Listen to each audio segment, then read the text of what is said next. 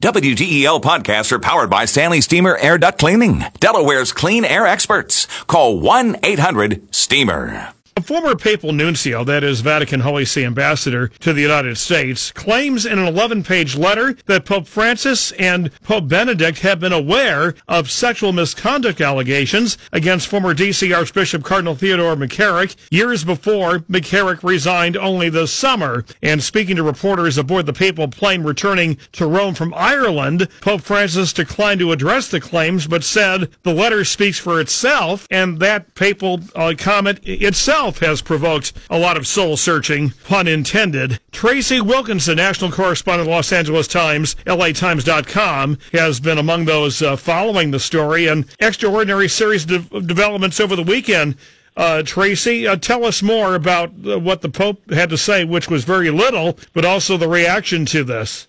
Well, yes, he had very little to say about it, um, but seemed to be dismissive of the claims in um, in the former nuncio's uh, letter, um, which was, you know, part uh, accusation, but also part sort of very homophobic kind of language. We have to remember that there is a wing within the Catholic Church that has um, sort of been gunning for Pope Francis for a long time and they have sort of seized upon this issue. I'm not saying that, you know, the church handled or the leadership handled well the whole sex abuse scandal. They did not but um, we have to sort of take this uh, particular um, uh, Archbishop Vigano's uh, accusations with a grain of salt a grain of salt, uh, perhaps another pun intended or otherwise. but uh, it, it, does bring to mind, though, that uh, this nuncio did remain in Washington for uh, a brief time during Pope Francis's pontificate. And I know there's even a debate as to whether he was formally ousted or whether the, the Vatican just chose not to renew him when he approached the retirement age of 75. Yeah, no, that's a good question, and I don't know. I assumed he had, um, you know, retired as they must do at age 75. Although um, the Pope can allow them to stay longer, I I assumed he went on his own, uh, you know, uh, under the under the rules, but I don't know.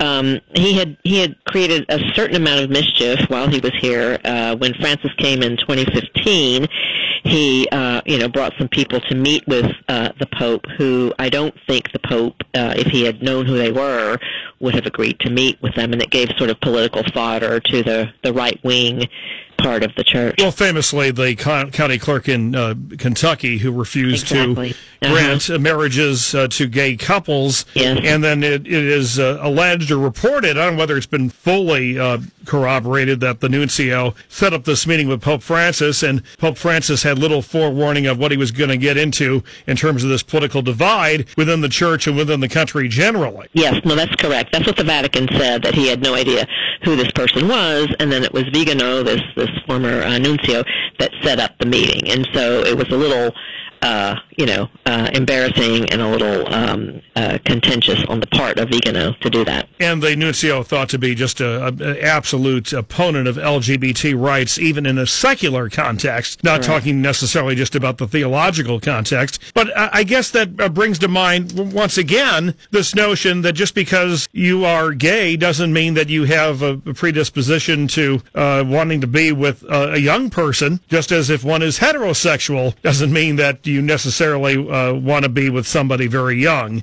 And of course, that debate has raged for years now. Right. No, exactly. Vigano is trying to say that pedophilia and uh, homosexuality are one and the same, and of course, that is not the case.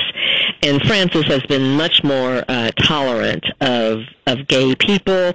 He has been very understanding, uh, very receptive and this really irks a lot of the more uh, conservative members of the of the church leadership. Well, in Ireland itself, I guess Pope Francis once again said to parents of of uh, sons and daughters who appear to be gay or profess to be gay that you know uh, do your best as a parent and be tolerant and don't judge and that kind of thing, which is anathema, pun intended, to the traditionalist wing of the church. Although the Pope is not formally uh, changing doctrine, so there you go. Uh, I, I guess though the other interesting part to this is that the, the timing of it came right as the Pope was in Ireland, already under tons of criticism in connection with the clerical abuse scandal and the case in Washington and Pittsburgh. And uh, critics, not necessarily just from the conservative right of the church, but from the left, not to mention from without the church, uh, saying the, the Pope has apologized and spoken platitudes. But where's the action? What, what has he done concrete to do his best to assure that there's no repetition? Well, I think that's what everyone is still waiting to see. Yes, he has apologized. He's met with victims. But I think a lot of people want to see some concrete action, a um, you know a, a, way to punish and hold accountable bishops who have protected the the uh, predator priests and more firing of priests, not just you know sending them off to another church, but actually removing them from the from the uh, priesthood. And so, yeah, people are waiting for real action. He, you know, his heart's in the right place in terms of apologizing and being very sorrowful for this, but people want to see action. Well, final point about this: the nuncio calling for the Pope's resignation. I mean, talk about going up all the way on this issue. Uh, and now the question as to how many how many more on the traditionalist side of the church are going to demand that. Yeah, good question. It's a lot of chutzpah, isn't it, to really mix our metaphors?